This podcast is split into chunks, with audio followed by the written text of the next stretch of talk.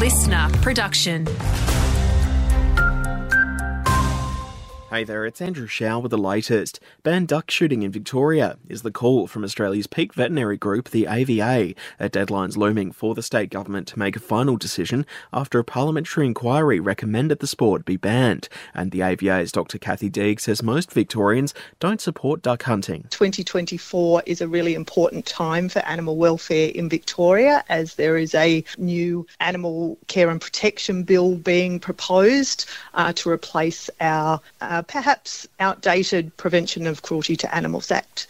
Court today for a Morwell man facing drug trafficking offences following a series of raids across Morwell and Melbourne. Police say they discovered a number of chemicals used to make drugs, as well as five expensive watches and even 74 boxes of Lego, all alleged to be proceeds of crime. He was remanded overnight to appear at Latrobe Magistrates Court today. It is now feared hackers who targeted Victoria's court system may have unauthorised access to thousands of cases dating back as far as 2016. Of most concern is potential access to sensitive recordings of victims from cases late last year. Courts are trying to identify and notify those who were impacted. A 90 year old woman sadly died in hospital following a crash in Gippslands West last Saturday night. She, along with another woman, were airlifted to hospital, while the male driver was taken by road after the crash in Ripplebrook. Following her death, major collision investigation detectives will now look into the matter.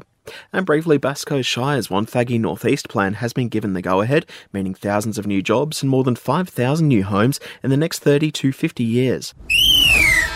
A big boost for Traralgon this weekend with around 2,500 extra people in town. They're here for the Victorian Country Long Course Swimming Championship at the Gippsland Regional Aquatic Centre. Gippsland Swimming President Jacqueline Madden says the action kicks off Saturday through to Monday. We have heats in the morning and finals in the afternoon, culminating on the Monday afternoon where the champion team is presented with the trophy.